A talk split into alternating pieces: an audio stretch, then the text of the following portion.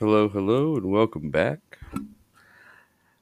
It's me, Chris, reading for Who Knows.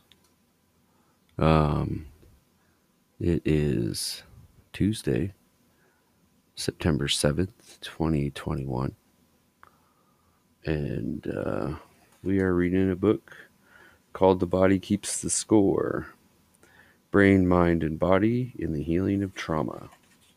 Written by Bessel van der Kolk, MD. And we are on chapter 2 today.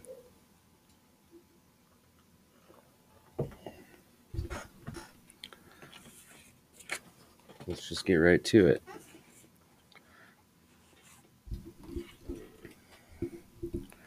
Revolutions in Understanding Mind and Brain, Chapter 2. The greater the doubt, the greater the awakening. The smaller the doubt, the smaller the awakening. No doubt, no awakening. C.C. Chang, The Practice of Zen. You live through that little piece of time that is yours, but that piece of time is not only your own life, it is the summing up of all the other lives that are simultaneous with yours. What you are is an expression of history. Robert Penn Warren, World, Enough and Time.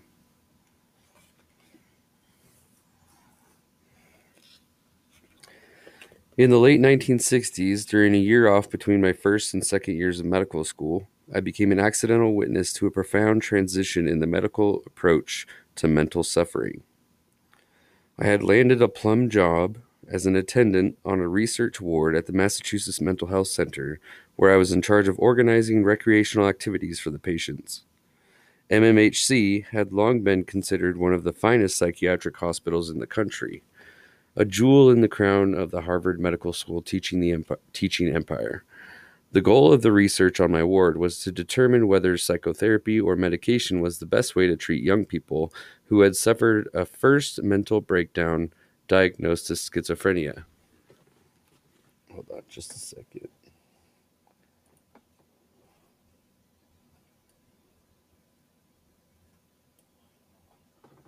It's getting a little crazy there.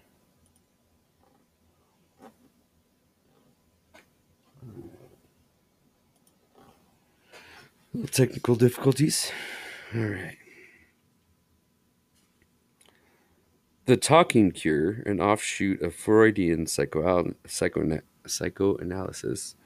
was still the primary treatment for mental illness at MMHC. However, in the early 1950s, a group of French scientists had discovered a new compound, chlorpromazine,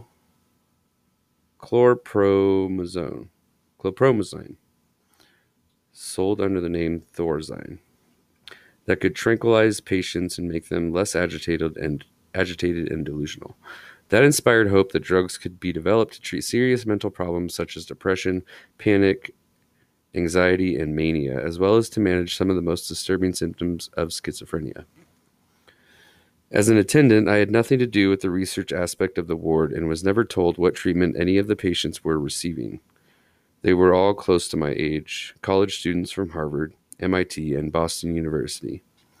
Some had tried to kill themselves, others cut themselves with knives or razor blades, several had attacked their roommates or had otherwise terrified their parents or friends with their unpredictable, irrational behavior.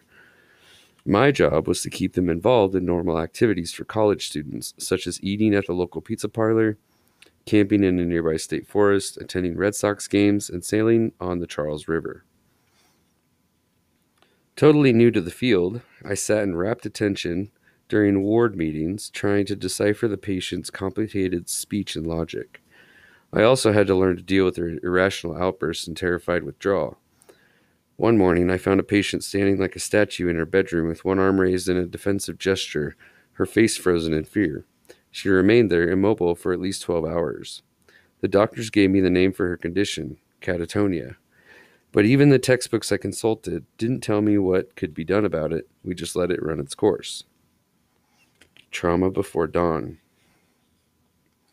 I spent many nights and weekends on the unit, which exposed me to things the doctors never saw during their brief visits.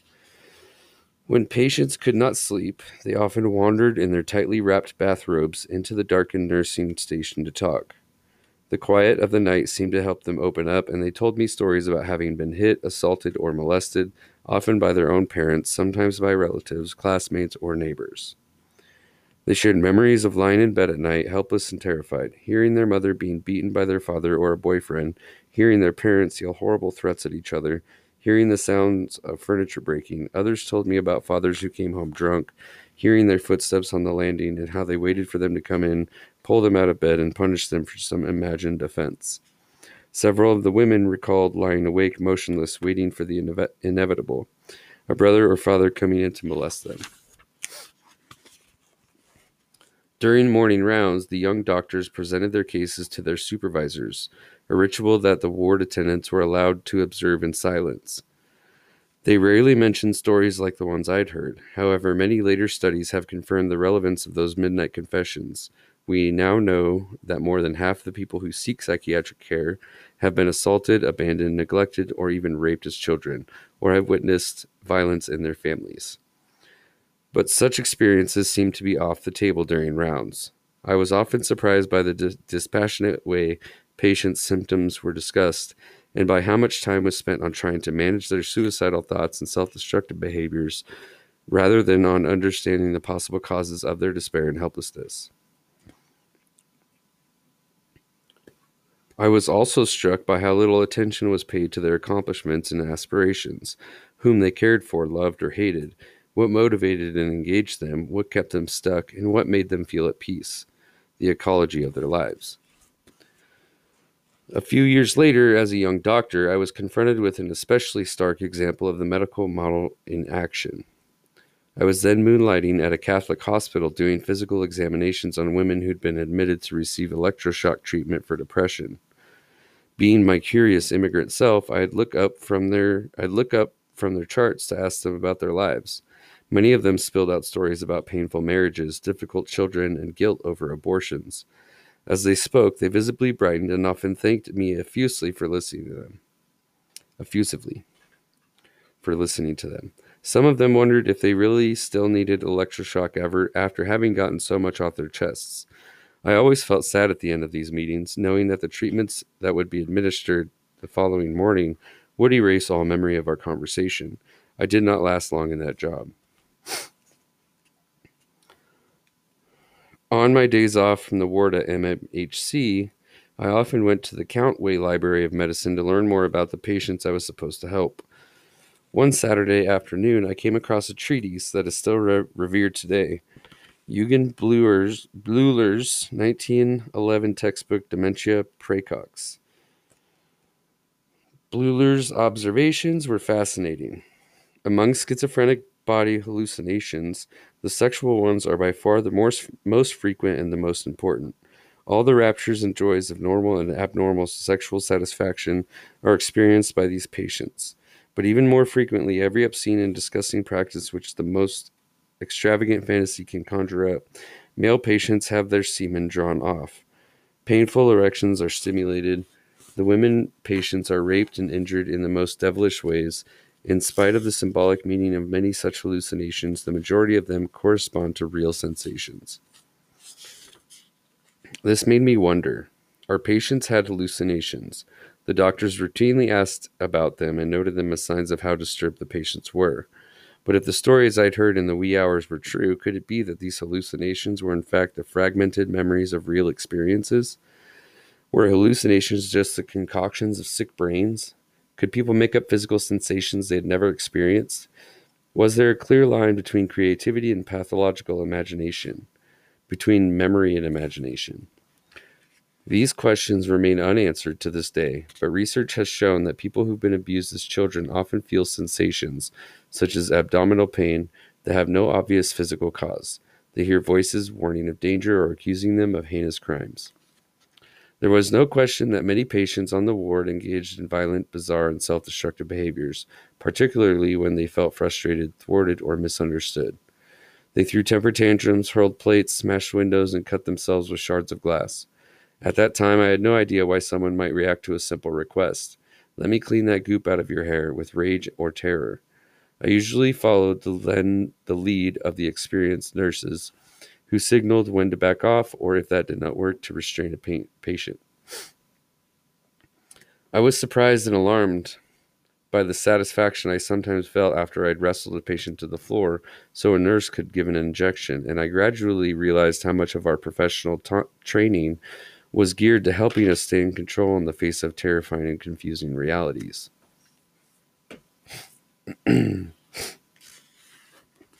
Sylvia was a gorgeous 19-year-old Boston University student who usually sat alone in the corner of the ward, looking frightened to death and virtually mute, but whose reputation as the girlfriend of an important Boston mafioso gave her an aura of mystery. After she refused to eat for more than a week and rapidly started to lose weight, the doctors decided to force feed her. It took three of us to hold her down, another to push her, the rubber feeding tube down her throat, and a nurse to pour the liquid nutrients into her stomach. Later, during a midnight confession, Sylvia spoke timidly and hesitantly about her childhood sexual abuse by her brother and uncle. I realized then our display of caring must have felt to her much like a gang rape. This experience and others like it helped me formulate this rule for my students.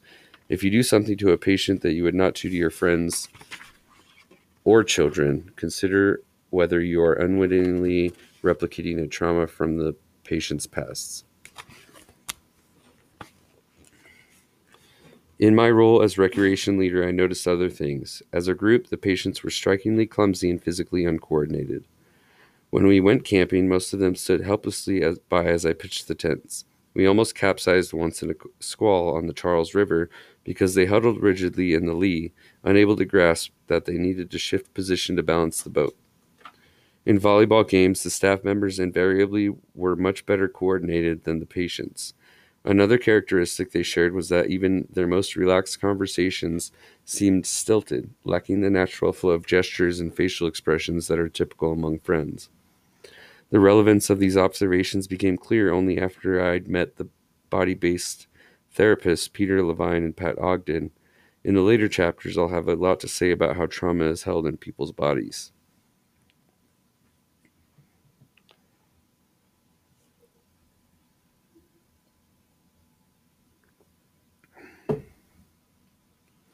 Making sense of suffering. After my year on the research ward, I resumed medical school and then, as a newly minted MD, returned to MMHC to be trained as a psychiatrist, a program to which I was thrilled to be accepted. Many famous psychiatrists had trained there, including Eric Kandel, who later won the Nobel Peace Prize in Physiology and Medicine. Alan Hobson discovered the brain cells responsible for the generation of dreams in a lab in the hospital basement while I trained there,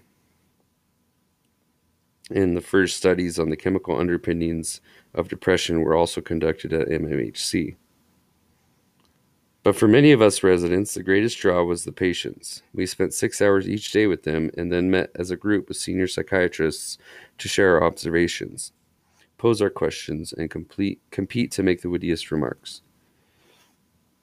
Our great teacher, Elvin Semrad, actively discouraged us from reading psychiatry textbooks during our first year. This intellectual starvation diet may account for the fact that most of us later became voracious readers and prolific writers.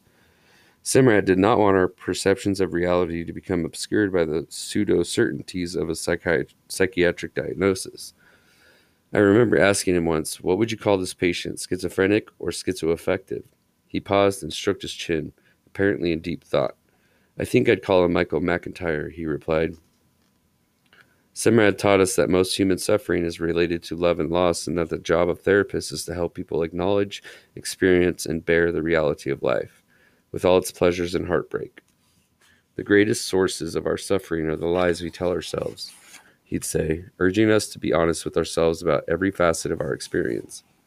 He often said that people can never get better without knowing what they know and feeling what they feel. I remember being surprised to hear this distinguished old Harvard professor confess how comforted he was to feel his wife's bum against him as he fell asleep at night. By disclosing such simple human needs in himself, he helped us recognize how basic they were to our lives. Failure to attend to them results in stunted existence. No matter how lofty our thoughts and worldly accomplishments, healing, he told us, depends on experiential knowledge. You can fully be in charge of your life only if you can acknowledge the reality of your body in all its visceral dimensions. Our profession, however, was moving in a different direction. In 1968, the American Journal of Psychiatry had published the results of the study from the ward where I'd been an attendant. They showed unequivocally that schizophrenic patients who received drugs alone had better outcome than those who talked 3 times a week with the best therapists in Boston. This study was one of the many milestones on a road that gradually changed how medicine and psychiatry approached psychological problems. From infinitely variable expressions of intolerable feelings and relationships to a brain disease model of discrete disorders. The way medicine approaches human suffering has always been determined by the technology available at any given time. Before the Enlightenment, aberrations in behavior were ascribed to God, sin, magic, witches, and evil spirits. It was only in the 19th century that scientists in France and Germany began to investigate behavior as an adaptation to the complexities of the world. Now a new paradigm was emerging: anger, lust, pride, greed, avarice, and sloth, as well as all the other problems we humans have always struggled to manage, were recast as disorders that could be fixed by the administration of appropriate chemicals. Many psychiatrists were relieved and delighted to become real scientists, just like their med school classmates who had laboratories, animal experiments, expensive equipment, and complicated diagnostic tests, and set aside the woolly-headed theories of philosophers like Freud and Jung. A major textbook of psychiatry went so far as to state the cause of mental illness is now considered an aberration of the brain, a chemical imbalance. Like my colleagues, I eagerly embraced the pharmacological revolution. In 1973, I became the first chief resident in psychopharmacology at MMHC. I may also have been the first psychiatrist in Boston to administer lithium to a manic depressive patient. I'd read about John Cade's work with lithium in Australia, and I received permission from a hospital committee to try it. On lithium, a woman who'd been manic every May for the past 35 years and suicidally depressed every November stopped cycling and remained stable for the 3 years she was under my care. I was also part of the first U.S. research team to test the antipsychotic chlorpromazine on chronic patients who were warehoused in the back wards of the old insane asylums. Some of their responses were miraculous. People who had spent much of their lives locked in their own separate, terrifying realities were now able to return to their families and communities. Patients mirrored in the darkness and despair started to respond to the beauty of human contact and the pleasures of work and play. These amazing results made us optimistic that we could finally conquer human misery. Antipsychotic drugs were a major factor in reducing the number of people living in mental hospitals in the United States, from over 500,000 in 1955 to fewer than 100,000 in 1996. For people today who did not know the world before the advent of these treatments, the change is almost unimaginable. As a first-year medical student, I visited Kankakee State Hospital in Illinois and saw a burly ward attendant who hosed down dozens of filthy, naked, incoherent patients in an unfurnished day room supplied with gutters for the runoff water. This memory now seems more like a nightmare than like something I witnessed with my own eyes. My first job after finishing my residency in 1974 was as the second to last director of a once venerable institution, the Boston State Hospital, which had formerly housed thousands of patients and been spread over hundreds of acres with dozens of buildings, including greenhouses, gardens, and workshops, most of them by then in ruins. During my time there, patients were gradually dispersed into the community, the blanket term for the anonymous shelters and nursing homes where most of them ended up. Ironically, the hospital was started as an asylum, a word meaning sanctuary, that gradually took on a sinister connotation. It actually did offer a sheltered community where everyone knew the patient's names and idiosyncrasies. In 1979, shortly after I went to work at the VA, the Boston State Hospital's gates were permanently locked and it became a ghost town.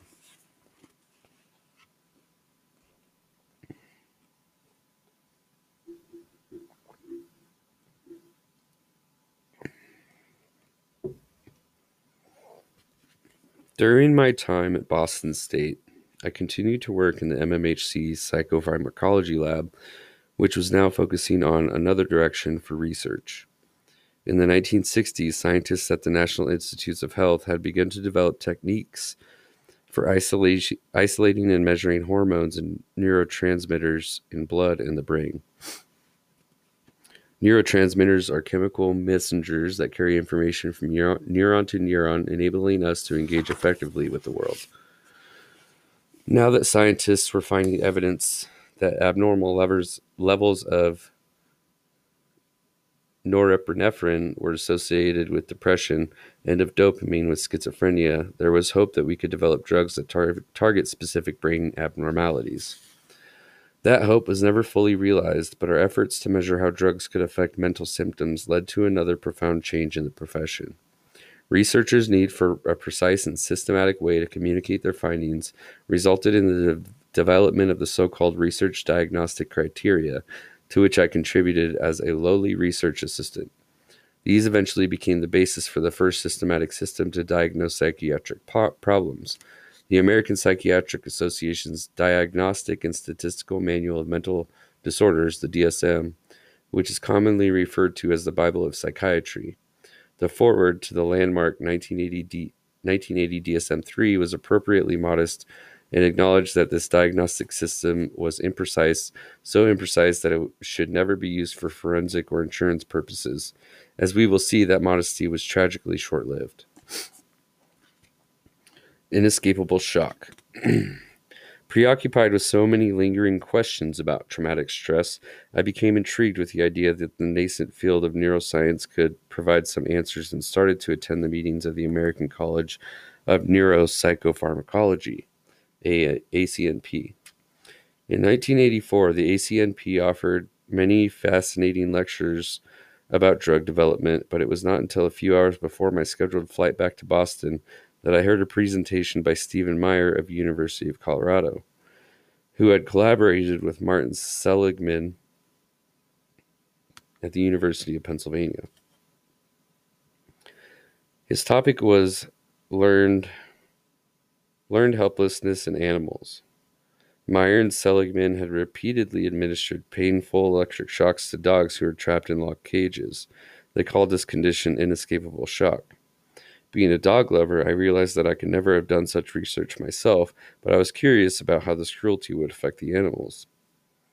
After administering several courses of electric shock, the researchers opened the doors of the cages and then shocked the dogs again. A group of control dogs who had never been shocked before immediately ran away, but the dogs who had earlier been subjected to inescapable shock made no attempt to flee. Even when the door was wide open, they just laid there, whimpering and defecating. The mere opportunity to escape does not necessarily make traumatized animals or people take the road to freedom. Like Meyer and Seligman's dogs, many traumatized people simply give up. Rather than risk experimenting with new options, they stay stuck in the fear they know. I was riveted by Meyer's account. What they had done to these poor dogs was exactly what had happened to my traumatized human patients. They too had been exposed to somebody or something who had inflicted terrible harm on them, harm they had no way of escaping. I made a rapid mental review of the patients I had treated. Almost all had in some way been trapped or immobilized, unable to take action to stave off the inevitable. Their fight-flight response had been thwarted, and the result was either extreme agitation or collapse. Meyer and Seligman also found that traumatized dogs secreted much larger amounts of stress hormones than was normal. This supported what we were beginning to learn about the biological underpinnings of traumatic stress.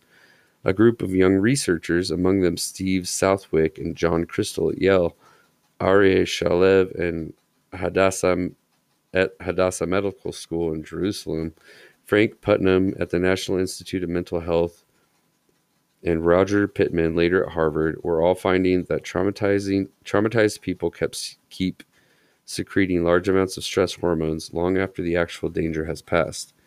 And Rachel Yehuda at Mount Sinai in New York confronted us with her seemingly paradoxical findings that the levels of the stress hormone cortisol are low in PTSD. Her discoveries only started to make sense when her her research classified that cortisol puts an end to the stress response by sending an all-safe signal, in that in PTSD, the body's stress hormones do, in fact, not return to baseline after the threat has passed. Ideally, our stress hormone should provide a lightning-fast response to threat, but then quickly return us to equilibrium. In PTSD patients, however, the stress hormone system fails at this balancing act. Fight, flight, freeze signals continue after the danger is over, and as in the case of the dogs, do not return to normal. Instead, the continued secretion of stress hormones is expressed as agitation and panic, and in the long term, wreaks havoc with their health. I missed my plane that day because I had to talk with Steve Meyer. His workshop offered clues not only about the underlying problems of my patients, but also potential keys to their resolution. For example, he and Seligman had found that the only way to teach the traumatized dogs to get off the electric grids when the doors were open was to repeatedly drag them out of their cages so they could physically experience how they could get away. I wondered if we also could help my patients with their fundamental orientation that there was nothing they could do to defend themselves. Did my patients also need to have physical experiences to restore a visceral sense of control? What if they could be taught to physically move or escape a potentially threatening situation that was similar to the trauma in which they had been trapped and immobilized? As I will discuss in the treatment part 5 of this book, that was one of the conclusions I eventually reached. Further animal studies involving mice, rats, cats, monkeys, and elephants brought more intriguing data. For example, when researchers played a loud, intrusive sound, mice that had been raised in a warm nest with plenty of food scurried home immediately. But another group raised in a noisy nest with scarce food and supplies also ran for home, even after spending time in more pleasant surroundings. Scared animals return home, regardless of whether home is safe or frightening. I thought about my patients with abusive families who kept going back to be hurt again. Are traumatized people condemned to seek refuge in what is familiar? If so, why is it possible to help them become... Why, and is it possible to help them become attached to places and activities that are safe and pleasurable?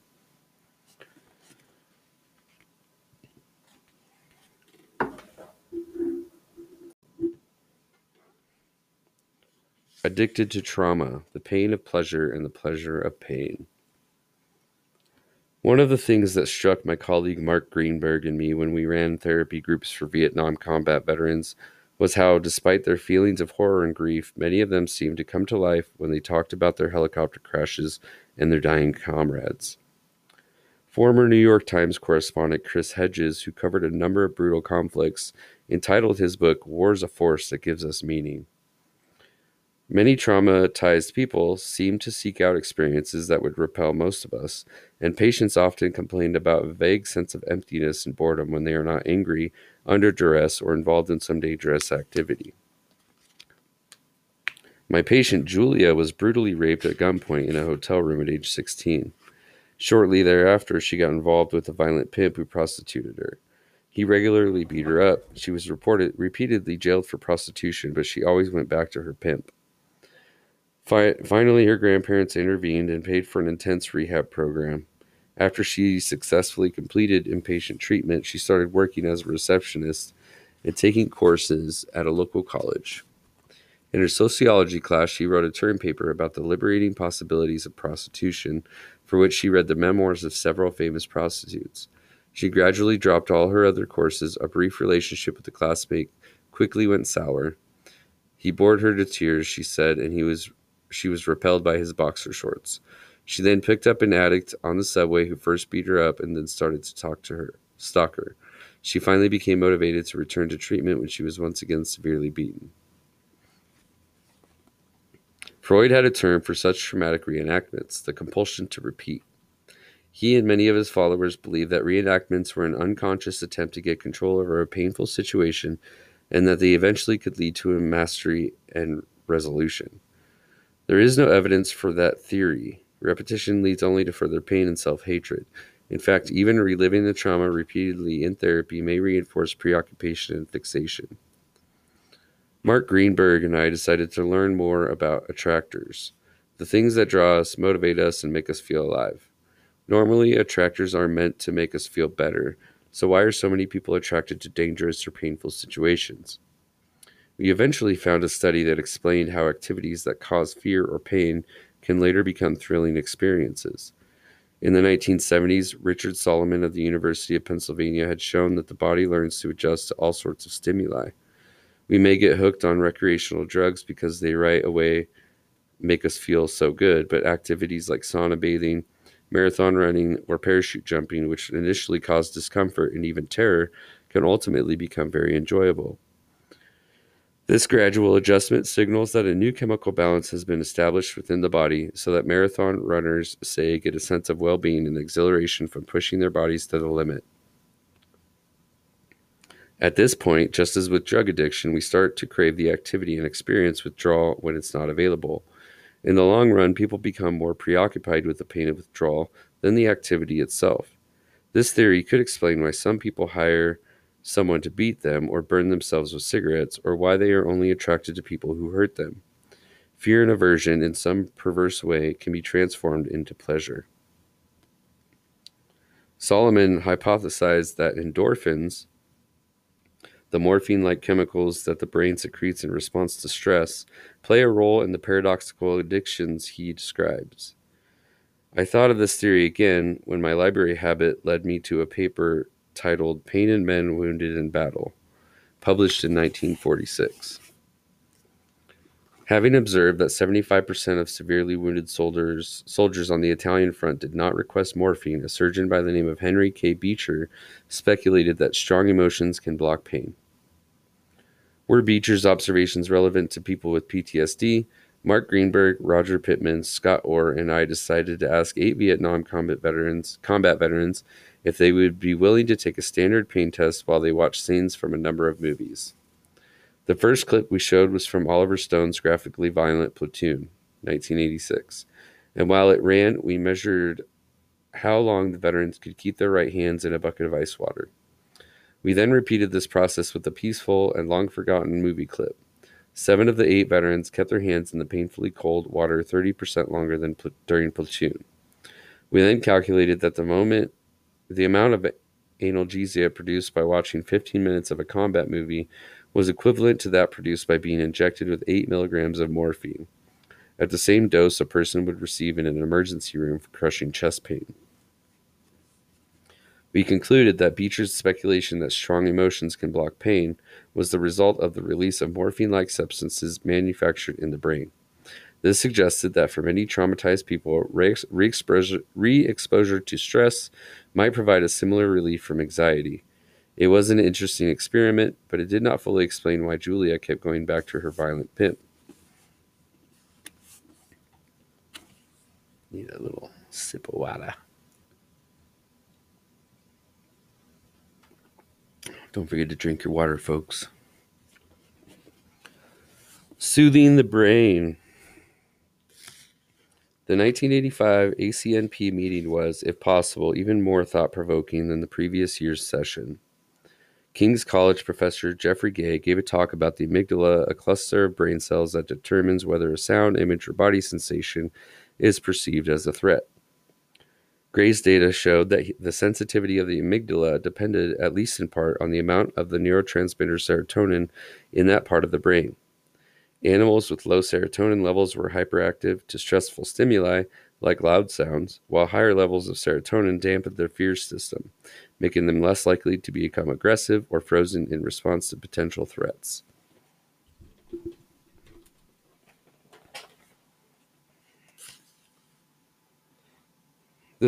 That struck me as an important finding. My patients were always blowing up in response to small provocations and felt devastated by the slightest rejection. I became fascinated by the possible role of serotonin in PTSD. Other researchers had shown that dominant male monkeys had much higher levels of brain serotonin than lower-ranking animals, but that their serotonin levels dropped when they were prevented from maintaining eye contact with the monkeys they had once lorded over. In contrast, low-ranking monkeys who were given serotonin supplements emerged from the pack to assume leadership. The social environment interacts with brain chemistry. Manipulating a monkey into a lower position in the dominance hierarchy made his serotonin drop. while chemically enhancing serotonin elevated the rank of former subordinates. The implications for traumatized people were obvious. Like Gray's low serotonin animals, they were hyperactive, and their ability to cope socially was often compromised. If we could find ways to increase brain serotonin levels, perhaps we could address both problems simultaneously. At that same 1985 meeting, I learned that drug companies were developing two new products to do precisely that. But since neither was yet available, I experimented briefly with the health food store supplement L-tryptophan, which is a chemical precursor of serotonin in the body. The results were disappointing. One of the drugs under investigation never made it to the market. The other was fluoxetine, which under the brand name Prozac became one of the most successful psychoactive drugs ever created. On Monday, February 8, 1988, Prozac was released by the drug company Eli Lilly. The first patient I saw that day was a young woman with a horrendous history of childhood abuse who is now struggling with bulimia. She basically spent much of her life binging and purging. I gave her a prescription for this brand new drug, and when she returned on Thursday, she said, "I've had a very different last few days. I ate when I was hungry, and the rest of the time I did my schoolwork." This is one of the most dramatic statements I had ever heard in my office. On Friday, I saw another patient to whom I'd given Prozac the previous Monday. She was a chronically depressed mother of two school-aged children, preoccupied with her failures as a mother and wife and overwhelmed by demands from the parents who had badly mistreated her as a child. After 4 days on Prozac, she asked me if she could skip her appointment the following Monday, which was President's Day. "After all," she explained, "I've never taken my kids skiing. My husband always does, and they're off that day. It would be really nice for them to have some good memories of us having fun together." This was a patient who had always struggled merely to get through the day. After her appointment, I called someone I knew at Eli Lilly and said, "You have a drug that helps people be in the present instead of being locked in the past." Lilly later gave me a small grant to study the effects of Prozac on PTSD in 64 people, 22 women and 42 men. The first study of the effects of this new case of drugs on PTSD. Our trauma clinic team enrolled 33 non-veterans, and my collaborators, former colleagues at the VA, enrolled 31 combat veterans. For 8 weeks, half of each group received Prozac and the other half a placebo. The study was blinded. Neither we nor the patients knew which substance they were taking, so that our preconceptions could not skew our assessments. Everyone in the study, even those who had received the placebo, improved, at least to some degree. Most treatment studies of PTSD found a significant placebo effect. People who screw up their courage to participate in a study for which they aren't paid, in which they're repeatedly poked with needles, and in which they have only a 50-50 chance of getting an active drug, are intrinsically motivated to solve their problem. Maybe their reward is only the attention paid to them, the opportunity to respond to questions about how they feel and think. But maybe the mother's kisses that soothe her child's scrapes are just a placebo as well.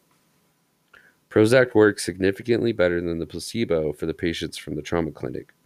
They slept more soundly, they had more control over their emotions, and were less preoccupied with the past than those who received a sugar pill. Surprisingly, however, the Prozac had no effect at all on the combat veterans at the VA. Their PTSD symptoms were unchanged. These results have held true for most subsequent pharmacological studies on veterans. While a few have shown modest improvements, most have not been benefited at all. I've never been able to explain this, and I cannot accept the most common explanation that receiving a pension or disability benefits prevents people from getting better. After all, the amygdala knows nothing of pensions, and it just detects threats. Nonetheless, medications such as Prozac and related drugs like Zoloft, Celexa, Cymbalta, and Paxil have made a substantial contribution to the treatment and trauma-related disorders. In our Prozac study, we used the Rorschach test to measure how traumatized people perceive their surroundings. This data gave us an important clue to how this class of drugs, formerly known as selective serotonin reuptake inhibitors or SSRIs, might work. Before taking Prozac, these patients' emotions controlled by their reactions. I think of a Dutch patient, for example, not in the Prozac study, who came to see me for treatment for a childhood rape and who was convinced that I would rape her as soon as she heard my Dutch accent. Prozac made a radical difference. It gave PTSD patients a sense of perspective and helped them to gain considerable control over their impulses. Jeffrey Gray must have been right. When their serotonin levels rose, many of my patients became less reactive. The triumph of pharmacology. The triumph of pharmacology. It did not take long for pharmacology to revolutionize psychiatry. Drugs gave doctors a greater sense of efficacy and provided a tool beyond talk therapy. Drugs also produced income and profits. Grants from the pharmaceutical industry provided us with laboratories filled with energetic graduate students and sophisticated instruments. Psychiatry departments, which had always been located in the basements of hospitals, started to move up, both in terms of location and prestige. One symbol of this change occurred at MMHC, where in the early 1990s, the hospital's swimming pool was paved over to make space for a laboratory. And the indoor basketball court was carved up into cubicles for the new medication clinic. For decades, doctors and patients had democratically shared the pleasures of splashing in the pool and passing balls down the court. I'd spent hours in the gym with patients back when I was ward attendant. It was the one place where we could all restore a sense of physical well-being, an island in the midst of misery we face every day. Now it had become a place for patients to go get fixed. The drug revolution that started out with so much promise may in the end have done as much harm as good. The theory that mental illness is caused primarily by chemical imbalances in the brain that can be corrected by specific drugs has become broadly accepted by the media and the public as well as by the medical profession. In many places, drugs have displaced therapy and enabled patients to suppress their problems without addressing the underlying issues. Antidepressants can make all the difference in the world in helping with day-to-day functioning, and if it comes to a choice between taking a sleeping pill and drinking yourself into a stupor every night to get a few hours of sleep, there is no question which is preferable. For people who are exhausted from trying to make it on their own through yoga classes, workout routines, or simply toughing it out, medications often can bring life-saving relief. The SSRIs can be very helpful in making traumatized people less enslaved by their emotions, but they should only be considered adjuncts in their overall treatment. After conducting numerous studies of medications for PTSD, I have come to realize that psychiatric medications have a serious downside, as they may deflect attention from dealing with the underlying issues. The brain disease model takes control over people's fate out of their own hands and puts doctors and insurance companies in charge of fixing their problems. Over the past 3 decades, psychiatric medications have become a mainstay in our culture, with dubious consequences. Consider the case of antidepressants. If they were indeed as effective as we have been led to believe, depression should by now have become a minor issue in our society. Instead, even as antidepressant use continues to increase, it has not made a dent in hospital admissions for depression. The number of people treated for depression has tripled over the past 2 decades, and 1 in 10 Americans now takes antidepressants. 1 in 10. The new generation of antipsychotics, such as Abilify, Risperdal, Zyprexa, and Seroquel, are the top-selling drugs in the United States. In 2012, the public spent $1,526,228,000 on Abilify, more than on any other medication. Number 3 was Cymbalta, an antidepressant that sold well over $1 billion worth of pills, even though it has never been shown to be superior to older antidepressants like Prozac, for which much cheaper generics are available. Medicaid, the government health program for the poor, spends more on antipsychotics than on any other class of drugs. In 2008, the most recent year for which complete data are available, it funded $3.6 billion for antipsychotic medications, up from $1.65 billion in 1999.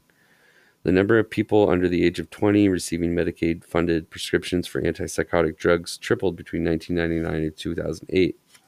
On November 4, 2013, Johnson & Johnson agreed to pay more than $2.2 billion in criminal and civil fines to settle accusations that it had improperly promoted the antipsychotic drug Risperdal to older adults, children, and people with developmental disabilities, but nobody is holding the doctors who prescribe them accountable. 500,000 children in the United States currently take antipsychotic drugs. Children from low-income families are 4 times as likely as privately insured children to receive antipsychotic medicines. These medications often are used to make abused and neglected children more tractable. In 2008, 19,045 children age 5 and under were prescribed antipsychotics through Medicaid. One study based on Medicaid data in 13 states found that 12.4% of children in foster care received antipsychotics, compared with 1.4% of Medicaid-eligible children in general. These medications make children more manageable and less aggressive, but they also interfere with motivation, play, and curiosity, which are indispensable for maturing into a well-functioning and contributing member of society. True that. Children who take them are also at risk of becoming morbidly obese and developing diabetes. Meanwhile, drug overdoses involving a combination of psychiatric and pain medications continue to rise. Because drugs have become so profitable, major medical journals rarely publish studies on non-drug treatments of mental health problems. Practitioners who explore treatments are typically marginalized as alternative studies of non-drug treatment.